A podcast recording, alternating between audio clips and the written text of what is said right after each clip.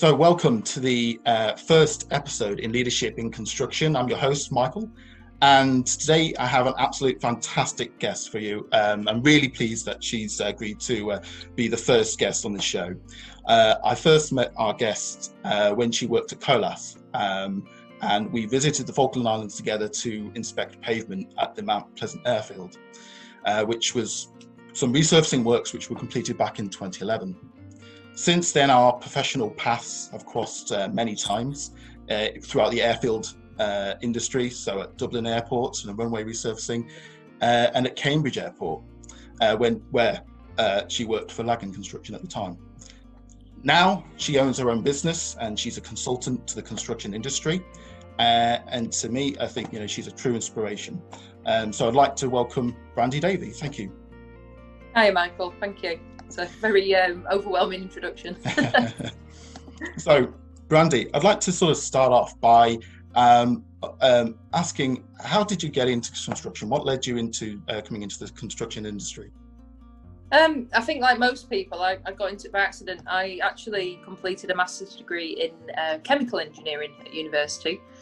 Um, what that taught me was about process, um, doing things as efficiently as possible, uh, left to right thinking, if you like, and a huge um, focus on things like health and safety, uh, as you can imagine with um, things like Piper Alpha and what have you that had happened in the past. So I applied for jobs when I'd completed my degree, and I got offered a couple of different ones. And the one that caught my eye was with Lafarge. Um, I went on a site visit to a project on the M1, and um, after the HR guy said to me, "We think you'd do well in contracting," I uh, took it from there really. And I was fortunate enough to work with a project manager who saw potential in me, and he um, got the company, if you like, to sponsor me through a further masters, which was in construction management. So that then brought my academic qualifications in line with um, the job that I was doing at the time. So I started on that M1 project um, initially as, if you like, a, a graduate role where I did a little bit of observation, and then I started to shadow different um, positions on site. One of the ones I did enjoy because of the focus on health and safety was um, working alongside the health and safety advisor at the time. And a big part of that was essentially going out, observing what was going on, delivering inductions, and um, reviewing health and safety documentation. And I have a, a, really happy memory of that time. We have many happy memories, um, particularly um, playing darts at about six, seven o'clock in the evening. And then um, we had uh, we were doing a specific job on a bridge using the Gomaco Commander concrete slipform machine, and uh, we had 30 Russian bridge engineers come over to the site to have a look at this machine. And um, I was given the job of inducting them. I think it was a bit of a short straw type job, but I remember literally standing up in front of 30 Russians giving the induction and their translator, me giving the, and you must not do this, and this is what needs to happen as you would with an induction, and the translator mm. going, Niet. essentially having a, a one word response to what I'd said. So, um, a lot of happy memories from those first sort of early days working oh, in construction. Brilliant. Yeah. Um, so, just in terms of university, then, was that always part time, or was it, or did you go to university full time? No, I was there full time actually. I started at Loughborough um, to do my master's in chemical engineering. Mm. I did um, two years at uni, a year working in the nuclear industry as my um, year out placement. And then when I went back, we had to do a six month placement as part of our um, master's. So I went over to New Zealand for six months. Wow. And I worked at the University of Otago, um, undertaking some health and safety reviews. They'd only just implemented at that point their health and safety legislation and uh, particularly with respect to COSHH and what have you. Mm-hmm. So I was over in New Zealand for six months doing that. Then I came back and did my final master's year. Um, wow. The construction management was two year part time course. Yeah. And it um, unfortunately coincided with me becoming a sub agent. And as I'm sure you can well imagine, every time we had a, a module or a deadline to meet, we were also setting up a new project or yeah. had lots of deadlines at work as well. So it's quite challenging actually, but you know, it was great that they gave me the opportunity to do it, and and you know, I, I, I guess responded in kind by doing it to the best of my ability. So yeah, fantastic. And so, uh, how did you come from uh, going from health and safety side of things to then uh, project management and and almost where you've got to today? Because it seems like a fantastic trans- transition. Yeah, I mean, I um, you know, at the end of the day, I was an engineer, and I, mm. funnily enough, this is about leadership. At the time, the project manager um, that I worked with, um, he'd said to me, "What do you think you want to do?" I said, mm. "Well, do you know what? I'm, I'm, not too sure. You know, obviously, it's a, it's a, a wide range in industry construction. There are many things that I could do." And his response really was, bearing in mind at the time I was supporting the health and safety um, advisor, is that what I wanted to do? Because I was seemingly good at it. So, well, um, I'm not sure. I don't think it really is what I want to do. So he made a concerted effort to put me out on site with um, the engineers at the time and to put me out with the civils foreman so that I could really get a bit of an understanding of what the different roles were on the site. Yeah. And um, it very quickly um, made me realise that I didn't want to get pigeonholed into one category. So, as a response to that, I started to work through in management. And I think, as I say, they could see in me that I was confident, I was outgoing, mm. and I wasn't afraid to say, I'll have a go at that. I, you know, I, I've always been that sort of person, really, where I'm able to give things a try and to make decisions based on the information I've got. And I very quickly sort of turned my hand to that in what I was doing on the M1 at that particular time. So, mm. yeah. So that that, um, that that person that questioned is is health and safety what you want to do, and uh, gave you the opportunity to look at other other areas. Is that yeah. important aspect to leadership? Do you think? Is is I think, it, I think it's a really important aspect. Yeah, it's it's so easy when you find somebody that's good at something to say actually it's easy now for them to continue to do that. Mm. And whilst it suits the business and mm. it possibly suits the person at that particular time as well I think if I'd have stayed in health and safety, there's a chance I would have left the industry because I'm not sure it would have um, suited me technically. Um, you know, I, I am an engineer um, essentially. So when I project manage, I enjoy the problem solving side of things. Yes, health and safety still forms a huge part of that role as a project manager because you do still have to do things like review risk assessments and method statements. You have to issue permits. You have to ensure that site processes and procedures are followed, that CDM is met, and all the rest of it. But I think from a technical perspective, I do enjoy the problem solving side of things as well. So I'm not sure that had I just stayed in that one role, whilst it would have suited me and the company at the time, that it would have suited me long term, and I potentially would have ended up making a move into something different anyway. So yeah, I think I think letting people at an early stage in their career mm. try these different things makes a huge difference to um, essentially what you're going to get out of that person and the value of that employee. That's brilliant. And in that in that conversation, in that exchange where you just sort of uh, decided it wasn't really what you want to do f- forever, yeah, I guess you have to uh, go into a safe space with that individual to be open enough to say, actually, I want to go, want to experience other things, because uh, a lot of people would probably feel like the correct answer, because this person's my manager, is yeah, yeah, I love it, I've got to do it, yeah, yeah rather than having the confidence to sort of say so i guess you have to trust the person that they're not going to, um, you know, take advantage of that, and they're going to actually give the opportunities. So I, I take yeah, it that.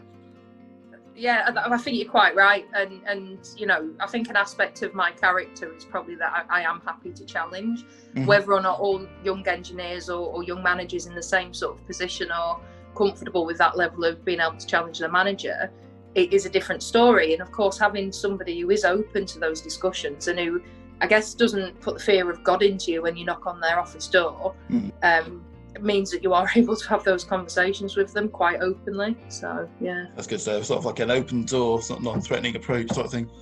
Very yeah, good. Yeah. And so, what what did you do then after Lafarge? And uh, uh, you worked for Colas for some time.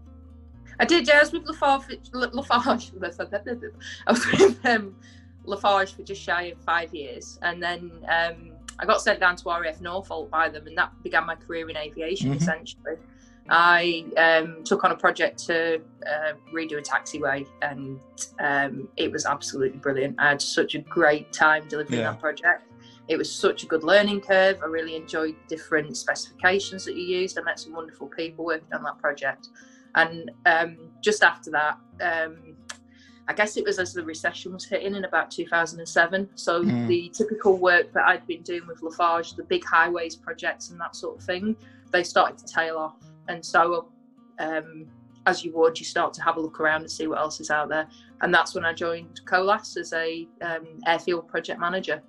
So I remember my first day at COLAS and walking in the door and collecting my uh, ticket for the ferry to the Isle of Man, driving okay. straight back out the building with my mobile phone and my laptop, and basically disappearing to the Isle of Man for three months to go Brilliant. and deliver an airfield project. So it was a, a really interesting period actually. Working for COLAS was such a such an enjoyable experience. Mm. You know, hmm. we saw so much of the world as part of what yeah. we were doing. I found that working in the aviation industry, you do you get to get to different parts. I would have never gone to the Falklands or Ascension Islands yeah. for any other reason for, than for that. So it does get, open up the doors for sure. Um, yeah.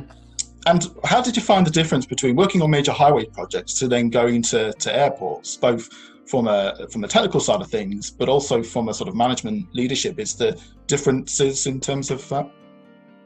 Yeah, I think um, some of the key differences that I noted were among client. At the time, I was working wholly for the contractor. Obviously, now I've done a little bit of client side work as well. And the the key differences for me was in, in what your client was asking for. When you work on a highways project, they turn up maybe once every two weeks for a progress meeting. As long as you're mm. meeting your targets and your your program, they're not that interested. There's a lot more involvement from an airport perspective. Obviously, the risk profile is much higher if something goes wrong um, and have serious consequences, and the disruption um, that leads to things like liquidated damages, costs for delays, and what have you, if you're late off the runway or off a, a, a taxiway project, are significant. So you go into it as a result a lot more organised. Um, mm. I found that um, my natural uh, engineering, if you like, the process engineering efficiencies, that left to right logical thinking really helped. It enabled me to be very organised in the way that I looked at delivering what the client wanted.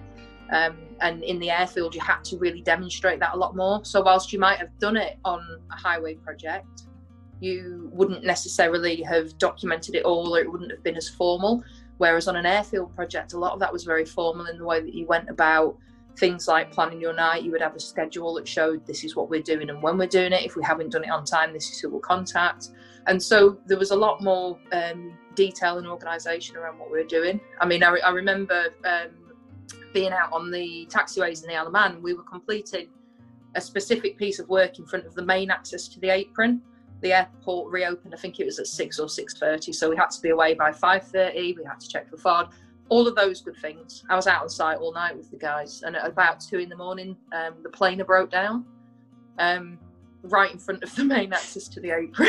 the, um, the, there wasn't another access to the apron, just that one, and. Uh, the plane weighs 48 tons, so there's nothing on the site that will move it. Um, at that point, you then start to think, how am I going to get rid of this? Of course, you can't think about it at that point. You have you have to have thought about it a long time before. So mm, okay. we had a crane company on standby who would then bring in their vehicle mounted crane and etc etc etc so there's a lot more contingency planning when you work in wow. airport yeah. so there's a lot more to think about really yeah mm. and in terms of that extra client involvement um, you know how is how's your leadership having to adapt to that change in uh, in environment in terms of in terms of the client? Well the, the because the client needs are so much um, at the fore in what you're doing you have to be able to listen to what they want and understand what their specific concerns are. Obviously you have to do that on any project with an airport because they are much more on the ground with you and you see them a lot more and they have a lot more representatives. You have to be really conscious of that in everything that you do. And of course, that isn't just you because the project isn't delivered just by one person, it's delivered by a whole team. So, from a leadership perspective, the way that you communicate um, your plan, your program, the way that you're going to deliver your project is really important too. Because the last thing you need is somebody then going outside and whilst they may be doing it for their best intentions, because people always do do things with the best intentions behind them, they may not realize the bigger picture. They may not realize that actually the client doesn't want it done that way. There's a specific way that they want it doing, mm. and therefore, if we don't do it that way, you you know you're going to get um, be it penalties or it's going to ruin your relationship. I mean, relationships are everything in the way mm. that we mm. deliver our work. Then they are critical um, in leadership, and that can be relationships with clients, suppliers, with the people that you work with out on site. It really is important to maintain those relationships, and mm. so being able to communicate the client's message effectively to your site team is really important. So is, is that the key? Is that is it communication then to building relationships? And... yeah, I, I, think communications are really it's you know it's I, I wouldn't say overused because of how important it is, but what is communication? You know, um, I find a lot in the industry at the moment people have this attitude of oh well I've sent an email so you know um, somebody once quoted it to me as a, a fire and forget mentality you know hmm. so you can ask somebody has that been done and the response will be um, yeah yeah i sent an email but they don't know the person's received it. They don't know if the person's on holiday. They haven't had a positive response back. They don't know whether the email was actually understood. So you know the importance of um, verbal communication and being able to see somebody when you, you talk to them be it on zoom or in person and um, being able to document what's been discussed accurately as well. You know, there's there's no harm in having a conversation with somebody on the phone and then backing up what's been said on the email, just to make sure that everybody really understands mm. what's going on. You know, you can't forget that when you're working in major projects like this, there's a contract involved, and yeah, that yeah. there is a requirement to deliver things a certain way. And so, mm. if things move outside of that contract, it's important to record them so that everybody can follow the process. Mm. You know, that, that to me is an important aspect of contracting.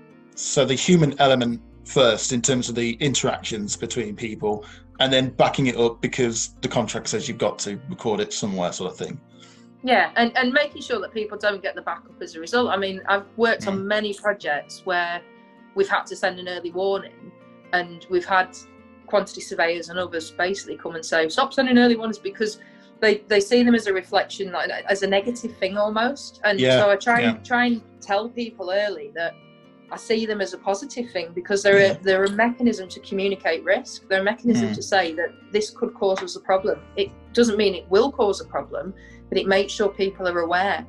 And so, you know, that's that's just one of the contract processes that can be used, um, yeah. but that unfortunately some people perceive to be negative. When you know, in reality, I think if they're framed the correct way, they don't have to be. Absolutely, i have I've met the same sort of challenges myself in terms of early warnings as well, and. Yeah. Uh, um, how would you how would you communicate that then in terms of this isn't anything bad, this is positive? How would you communicate that usually? Um, I forewarn. That's an important one. So okay. it's all well and good me saying I'm sending you an early warning or I'm going to get an early warning. Mm. Start it with a phone call. Explain yeah. the situation. Go through it in detail. You know, before you get to an early warning stage, typically uh, in an aviation environment, especially, you're going to be having discussions on site pretty mm. much every day, certainly once a week as a minimum. So, you know, you can bring them up formally in that scenario initially and say, you know, I'm going to send you an early warning for this, but it's just to follow the process. And I would very much frame it in the process side of things because that's sure. where it comes from. It's not, yeah. I'm writing you an early warning because I want to. Mm. Don't take it personally. This is just part of the contract. And so, explaining that to people, um, it's actually amazing when you get to site how many construction personnel that aren't specifically in leadership or the commercial side of things actually have no real knowledge of the NEC process. Mm, um, yeah. And I, I, say NEC because I've worked under a lot of NEC contracts, but you know, you're working the same with FIDIC and others as well. But it's it's amazing how many don't have an understanding that that's the process that has to be used. And then mm. you know, we'll get a phone call off their commercial manager saying, I've had this early warning about this, what's this all about? And then, you know, you've instantly got this negative vibe. Whereas if you make that initial forewarn phone call conversation and say, listen, this is what's happening, I've got to document it, and you are going to get it, you tend to um, mm. move away from those negative connotations. Absolutely. Um, I, I, think I draw from experience in that in terms of I, I, I know you've worked with Lagan Construction, and yes. uh, I fairly recently worked with them at uh, Belfast Airport. And yeah. we had a really good project. The collaboration was fantastic, and the communication yeah. was brilliant. Project manager on the site was fantastic. And um, in your time at, at Lagan, um, did you find that is, is that the sort of um, sort of organisational thing that they promote, or is it um, how does that work with Lagan? Is it oh, approach? I think Lagan are probably one of the most collaborative contractors. You know, I, I still um, speak regularly with the, the team at Lagan, um, one way or another. Um, you know, following them on LinkedIn and that sort of thing, because actually, of all the companies I've worked for, they're very open. They're a very friendly bunch. They're very um, family oriented because what they do is aviation. They understand some of the pressures um, on their team, so they really give the site team autonomy to make sure the job is managed correctly and as a result of that, you get a much better um, team set up. The, mm-hmm. the team is set up so so much better as a result of it, and then things like the collaboration, the time taken to understand the project, that real um, confirmation of the client needs. You know, mm. I've, I've, that that thing that like and have of being able to sit down with a client and um, open up a rapport with them in terms of what they want and how they're going to deliver it. I think is really important. And of course, they've got the experience. You know, and you've got a, a a contractor that's got that level of experience and is able to deliver exactly what the client needs right first time, it makes a huge difference. I mean, I sound like I'm, I don't know, writing a, an advert for Lagan here, but they, I've, I've, worked with a lot of different contractors, yeah, yeah. and Lagan really are an exceptional bunch. Now, they're not ginormous, they're not a huge contractor. They do a lot of things in house, which obviously means that they can respond very quickly should there be a problem, mm. and um, that does help with collaboration. You know, it maintains relationships because essentially you're working for one company, and you find that so little now when you're working on these sorts of projects because they are done by large principal contractors who maybe only carry a small amount of their own managerial staff and then bring in supply chain for yeah. Specific tasks, civils, etc., etc. You know, yeah. and that's that's that's the industry I think. Mm. You know, on, on, the whole, typically now that is, yeah. seems to be, you know, how it's going. It's an interesting point, really, because I think I uh, from having I primarily work as project manager, mostly on the client side, and yeah. um, when you work with a good set of managers, but a lot of the work is sort of maybe uh, subcontracted. Sometimes I find is there that connection? Is there that streamline of um, the workflow? And uh, from a management, uh, from a project manager's perspective, how would you manage that? How would you, in terms of leadership styles and um, being able to uh, pull everybody together to to make it seamless? Because sometimes you, you have to bring in more subcontractors, size of project, location, that kind of thing. What would be your advice on that? Well, I, I probably have quite a good example for that. Um, I was working on the M23 earlier this year in the Smart Motorway project. Uh, I was working for Aggregate Industries and we were a subcontractor supplier to Kier and we were specialising in delivery of the asphalt surfacing. So a big part of what we were doing was, if you like, being that subcontractor. So that link whereby you're talking to your principal contractor about what they need. They are then coordinating the civils teams, if you like, and coming back down.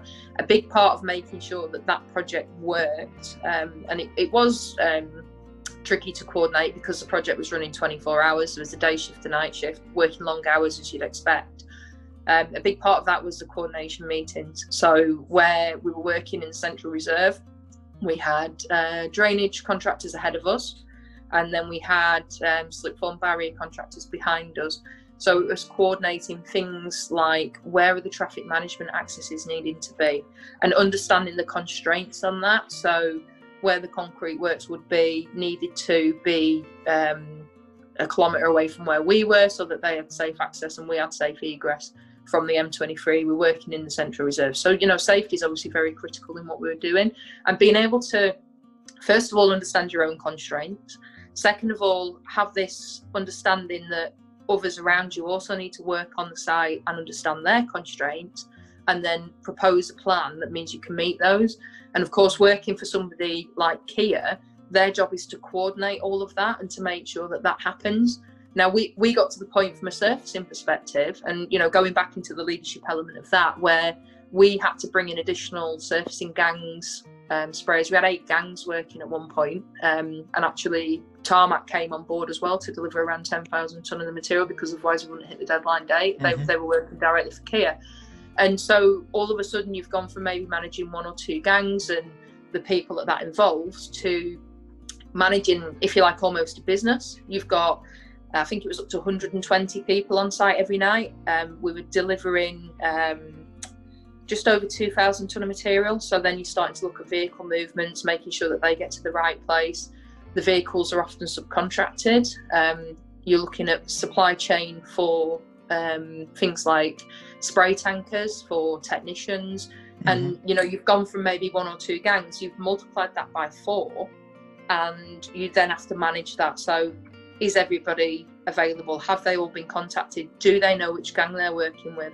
And we developed a system uh, alongside my sub agent, Artie Limbachia, um, who I might add has been nominated for Apprentice of the Year um, in the Highways Award. She works for Aggregate Industries. Um, we worked together to develop a system whereby she did a sheet for each of the gangs that said, This is where you're working, this is who you're with, this is your sprayer driver, this is your sweeper driver, this is who will bring you water when you need it, this is who will bring you fuel when you need it, this is your technician. So she made it very clear and outlined that to the guys. And one other sort of element of that on this particular job that worked well for us was setting up a WhatsApp group. Okay. Um, which I think is quite a, a quite a modern thing. You know, it's a new trend, if you like, that sort yeah. of every project has, where yeah. um, where we have a WhatsApp group that essentially says this, this, that, the other. And actually, we found it was absolutely critical in communicating what we needed between the day and the night shift because it meant the night shift could take photos that you then didn't have the issues. Modern phones take photographs at around four megabytes a piece. If you attach five of those to an email, it won't send. A lot of company email addresses can't receive yeah. them. Yeah. If you send them in WhatsApp, you know that your project manager has them. It's a really simple way of communicating to say, mm. we had this problem last night. Here's a photograph of it. Here's an, a brief explanation. And then you can deal with that quite quickly rather than, you know, someone's taken a photo and they might forget to send it or you don't have the right evidence or, you know, whatever it might be. Yeah. Um, so we found that that actually was really critical to getting information across quickly, which when um, you're trying to deliver, and I, I, think we beat the record, aggregate industries record. We delivered 52,000 tonne of asphalt in March, and we delivered the four lanes of the smart motorway for the 31st of March, which was the plan. You know, you can imagine how um, intense and high speed that environment yeah. is. Yeah. So having that information at your fingertips and knowing that there could be an impact as soon as you wake up, so that you can start to deal with it, was really important to delivering that. Mm, fantastic. I mean, it sounds like um, crystal clear communication and open communication so that you're yeah. all in it together all working together but it, it, it, making these who you're working with and where's this information coming from really clear sounds like it really is a winner yeah absolutely i mean don't don't get me wrong I, i'm probably much the same as most managers that work in a site environment where sometimes stress gets to you and you lose your head or you know people do things that aren't quite right and you sort of sitting like that frustrated, going, Why have you done it like that? You knew you weren't supposed to. And unfortunately, these things happen. And recognizing in construction that it's not always going to be perfect. Mm. You know, that's it's the nature of what we do. You're dealing with a lot of people, you're dealing with a lot of machinery. Your site conditions aren't always what you expect them to be. And whilst it can be frustrating, as a leader, it's trying to ensure that you don't vent your frustrations on your team mm. such that they're then too scared to come and talk to you if you like and you know Absolutely. i would say i've certainly been guilty of that in the past where you know i've, I've i wear my heart on my sleeve i think it's fair to say and i've, I've certainly been guilty of um, you know screaming out loud in the office and going ah and so then underlining that and basically going around the room saying right i'm making a brew who wants one so that everyone knows, you know, lines under it. Let's move forward. Yeah. Okay. So, uh, so that that sounds like self awareness is important very also, much so. Yeah. But also, you know, having that, you know, that time as well to to to if you are pent up frustration, just to to release it and you know, not not directed too much at anybody, but just in general. Yeah. yeah, I think that's important. Yeah, and it's understanding when you're getting yourself into a position. Um, and being able to say, do you know what? I'm not comfortable in this position. How am I going to manage myself? Mm. Um, you know things are stressful you do you don't get a lot of sleep when you're doing these sorts of projects you can be on site i mean i think some of my longest shifts have been up to 19 20 hours you know it, there's no industry probably other than trainee doctors that works in the same way as that mm. and it, it's being able to manage that in yourself and say do you know what i'm no good to anybody just now It'd be mm. much better if I took myself away for an hour and came back when I'm in a better frame of mind. Because yeah. actually, your, your, efficiency, what you're trying to do, your focus, it all falls at the wayside when you're feeling that way. Mm, so self leadership in a, in, yeah. a, in a way, managing yeah, yourself. So. is there differences then to, to sort of leadership um, from working primarily site based, which is what, what, I believe you are, you're mostly site based, and, and to sort of being office based? Um, because even working in an office, sometimes communication, even with the people around you, can be tough, which is yeah. sounds bizarre, but it is. Is there anything that you can advise on in terms of best ways of, of communicating effectively? So you mentioned WhatsApp group. Is there anything else? Um, I think we we in the aviation industry follow a really pro- strict process where we do things like a daily briefing. Um, something that I do um, often for myself, but it works for um, the team that work at the moment. I'm at Cambridge Airport at the moment, working with the project management team. Uh, we have a daily catch up, um, but I also have a board in the office that I essentially update mostly on a weekly basis. Occasionally it falls by the wayside, but mostly on a weekly basis, which um, it enables me to prioritise what um, needs to be delivered, what needs to be focused on that week. And by mm-hmm. having it on a board, it means that it's available for others to view as well. Obviously, okay. there's not so many people around and about the office at the moment, so the daily catch up on on Teams meeting that we do is really important okay. to make sure that people understand what's going on. And you know, as you say, I'm site based. I've been doing quite a bit of client side work recently, and a big part of that has been the planning around getting projects to the ground. So that could be anything from um, reviewing tenders, assisting with CDM information. It can be looking at um, what a contractor is planning and reviewing if that's best for the airport, down to things like once the projects are on site, supervising works as they happen, um, completing noise monitoring activities to make sure that we're compliant with what we said we would do to the local authority and that sort of thing. So I think at the moment I've got that sort of varied role where I'm site based and office based. Mm-hmm. mm-hmm. And I mean, as silly as it sounds, it can be as um, as frustrating as knowing which shoes to wear on the day, depending on on, yeah, on what yeah. on what hat you're wearing, if you like. You know, mm, so today mm. I'm going to be site based. I need to make sure I've got my boots on, yeah, and uh, and that and that kind of thing. But um, being able to communicate with a range of people and try and um, I guess uh, client side leadership as opposed to you know office based leadership as opposed to site based leadership. Mm. On site, there's a very clear hierarchy, very mm. clear. Typically, you have a project manager, a site agent, a sub agent, a general foreman, an engineer, etc. So there's a very clear hierarchy. You know, I'd almost compare it, having worked on various, you know, military projects, RF projects, to yeah. that same sort of military hierarchy. If your project manager is asking you to do something, typically people will go, "No problem, I'll do it right away," mm. and and so and so it progresses. You know, when you're working on um, you know client side admin side you don't have that same level of hierarchy um, you need to influence more so you don't have that same um, level of authority to say, this is what I would like to be done. Mm. And then typically someone goes away and does it. You need to influence more. And, and um, I, I, I don't know. Would you say have a softer approach? Probably, yeah. I'm probably a slightly different character in the office than I am on site. I certainly get more northern when I get out onto site. There's a few more swear words thrown in, but I'll be honest, that's probably quite specific to my character. I'm probably probably much softer when I'm in an office environment and, and mind my manners a little bit more, if you like. So, sure. Yeah. Sure. So, have you got any advice for that then, in terms of being in the office and having to do a lot more uh, persuasion and uh, that kind of thing? Again, it, it's arming yourself with as much knowledge as you possibly can. It's um, mm-hmm. going into meetings prepared. Mm-hmm. Um, my boss at the moment is absolutely brilliant. He, before every meeting, um, tries to take 30 minutes or so to essentially know what he's going in to talk about. Mm-hmm. He has agenda, um, has the information that he needs. He opens documents that he needs on his computer or prints them out so he's got them in front of him so that he's um, fully armed with the knowledge before he goes in. Now, that isn't always possible in the modern world because people plan meetings back to back. You don't always have time to go into a meeting fully prepared.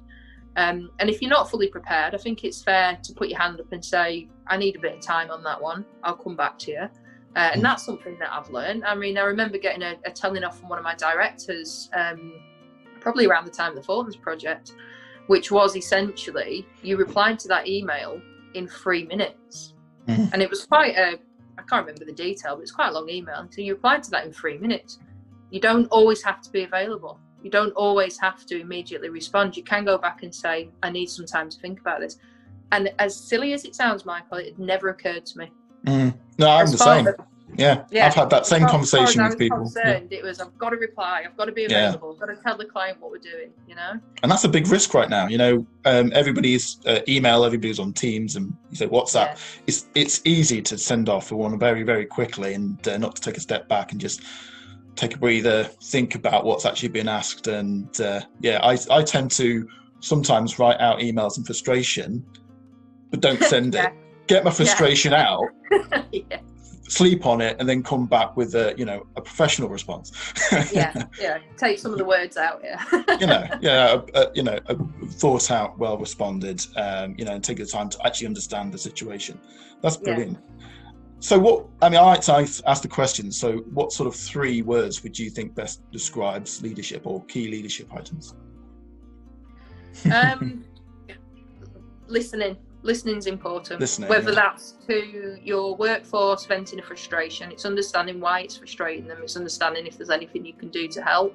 Mm-hmm. Um, so if you like not paying lip service to concerns, and that that goes from you know your workforce out on site to your management team who are delivering the project with you and for you, and then up the line to your managers that you're reporting to, and then across to your client side, if you like, as well. And I think that actually sits whether you're on the client or the contractor side of the fence. So understanding. Listening.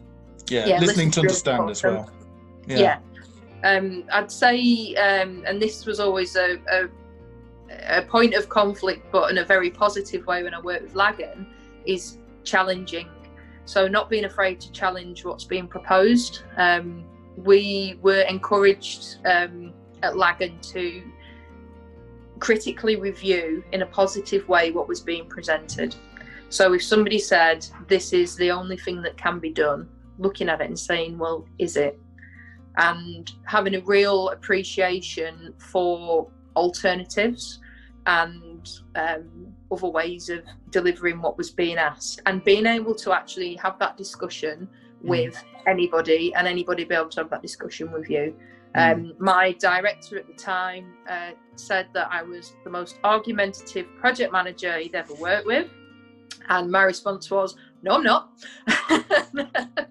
Which was uh, much to our amusement. But again, it was in a really positive way. You know, our, our argument back with our director regularly when he said, Why can't you all just agree with me? was, Well, you know, do you just want a series of yes men working for you? Because if you do, you've employed the wrong team. And mm. we, we were able then to um, really explore positively different ways of resolving situations. And actually, you get a much um, better relationship with your team as well. It means that they're able to come and open your door and say, Hey, I've had an idea and I mean, we documented innovation when we did the Cambridge Runway project, mm-hmm. and part of the documentation of that innovation was around um, ideas that had been come up with by the teams on site and looking at what they'd saved us, not just commercially, but also from a health, safety, environmental, and quality perspective. Mm. And it was unbelievable actually when you went down the list to see what the the resourcefulness, the technical experience, and, and the ideas that were coming from our guys on site were. I mean, one, one particular one I remember, the civils foreman at the time, we were putting in deep drainage. Well, I'll say deep, it was fairly deep. Um, and part of what he had to do with bench dig to make sure that the trench was um, supported and safe. Mm-hmm. And he suggested at the time that in the bench dig, we actually placed the ducting so that we didn't have to do an additional excavation. And of course, it worked absolutely perfectly because it followed that alignment anyway, albeit slightly offset. So mm. we moved the alignment slightly. Yes, it cost a little bit of additional cable, but the time saved and um, the mess saved. We were crossing the grass runway. Yeah. Exactly. When you look at the the benefits of that proposal as a cost mm. to the, opposed to just the cost savings, you know, all the other things that go with it, and and that's the level of ideas that comes from these guys mm. who work in construction. You know, it's easy for people who don't work in the industry to look at construction guys and be like, oh well, you know, they're a bit dirty and a bit messy. And there's some of the cleverest guys you'll ever come across mm. because of the conditions that they work in and the experience that they have. Just logical and thinking. Girls, sorry, guys and girls. just, just thinking logically, you know, just like that doesn't make sense. Why are we doing this this way? Shouldn't make sense doing it this way. Absolutely. So that's like listening to other perspectives isn't it? And uh, being open yeah. to other perspectives. Is there anything else? Yeah, yeah i think the other one would be um, planning. Planning. So un- understanding and i'm not just talking about having a program obviously that's important mm. but understanding what you're trying to achieve and how you're going to achieve it before you get there um, and I mean, obviously, we talked a lot about communication anyway, but planning is really important as much information as you can get into your your head, your drawings, um, saved on your phone, so that when you get outside, that you've got in your vehicle when you go out onto site, as much of that information as you can have available to you, and and you, that you're aware of will help. You know, we often go out into these jobs with probably you know between two and four weeks notice to proceed. So you get out on site and you've never been there before. You've only been once for a site visit, and you now need to suck up everything that you can from the people that have been there all those yeah. years, get that information, communicate that. Sorry, get it into a plan and then communicate that so that everybody knows what you're doing. So I think mm-hmm. planning mm. is really important in effective yeah. leadership as well. Yeah, talk about different perspectives as well. You don't appreciate that contractors, the people really on the job, probably have only seen the job once before they get on site. Designers that have maybe been working on it for a year have probably seen the site half a dozen times, have been looking at the detail for such a long time that when a contractor comes aboard, you can't think, well, don't you know this? Why, why don't you know this already? Come on, yeah. you've you've been yeah. on site for a day, don't you? yeah, you've got to understand that different perspective that actually people coming onto the project haven't had uh, as much involvement in detail from this that I have, for example, um, yeah. and probably imparting some of okay, here's what I've learned over the last year about this site. Let's have that conversation, probably in the kickoff meeting or in, in a formal uh, around a coffee or whatever. It's, yeah. really good, really good perspective. So, is there any um, single uh, aspect of leadership which is more important to you? I think uh, I, I don't know what I would have said before we had this conversation, but I think when you go through what we've talked about in the, the past mm. 30 minutes or so, I think communication, you know, and as I said, it's a it's a word that can mean many things. And I suppose actually communication is many things across a construction site. It can be the notice boards, it can be the toolbox talks, it can be mm. the daily briefing, it can be the management meeting, it can be the emails that you receive, it can be the phone calls that you get. And I think that being able to manage those forms of communication effectively is important. And I think it's probably the most important thing in, in effective leadership in managing construction sites, in making sure that people understand um, what Fantastic. needs to happen. Yeah, and, and how you communicate as well. Yeah, exactly. Yeah, yeah, and you know that can be down to things like the tone of your voice, um, how confident you are, um, and I suppose a little bit horses for courses. You know, I mentioned standing up in front of those thirty bridge engineers, and whilst it was a little bit odd, I delivered inductions probably every day for two months prior to it, so I had no issues with my confidence. I've got no concerns standing up in front of a group of people. Mm-hmm. Others may, so they may choose different forms of communication to get their message across in the same way that I would maybe just by standing in front of a group of people and talking. Mm-hmm. One of the most effective ways of communicating a safety message that I found, and um, it was something that we did with Lagan, was actually doing something practical and getting people involved. Um, mm-hmm. We did a couple of different safety meetings where we did a, a risk assessment on Santa coming down the chimney, which was obviously quite funny. Um, and then we did some practical um, safety assessments where we actually went around um, an excavator and a sweeper and a truck and we had a look at the blind spots and we looked at where the, the safety concerns were.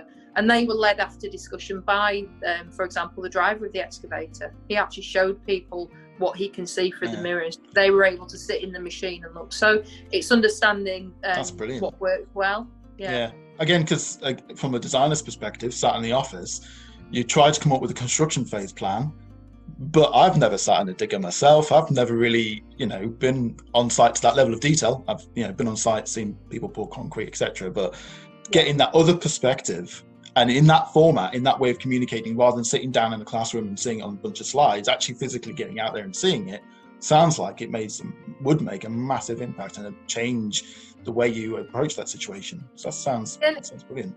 It is, and it, it really sort of uh, gives a positive culture because you know you, are going out there, you're doing things for the guys, and you're getting them involved. They're they're not hearing it from you because you're the manager. They're hearing it from yeah. the people that are actually doing the job as well, and it does make all the difference in in the way that they then themselves approach safety on site. It, you know, I, I found it had a real positive benefit on what we were doing at Cambridge Airport and beyond. Really, fantastic. Yeah.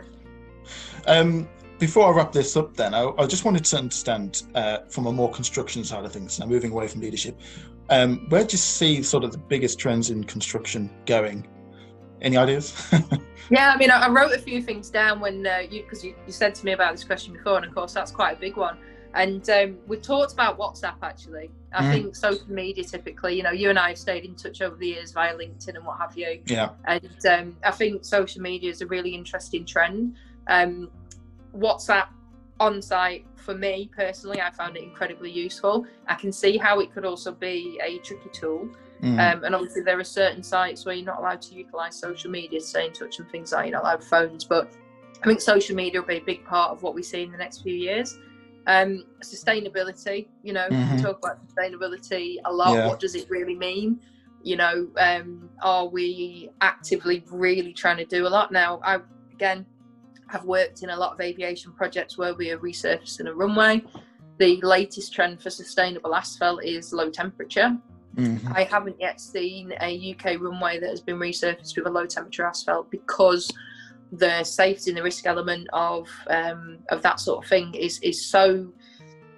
Who's going to put the name to it first? You know, mm. so being able to transfer some of the sustainability trends that we're seeing across the materials and the way that products are mm. delivered into sort of the aviation sector and others, I think would be really interesting. Mm. And I mean, there's two projects uh, the A14 project, uh, which I know because it's just up the road from me um, in Cambridgeshire. That was hailed as one of the best construction projects going from sustainability, collaboration, etc.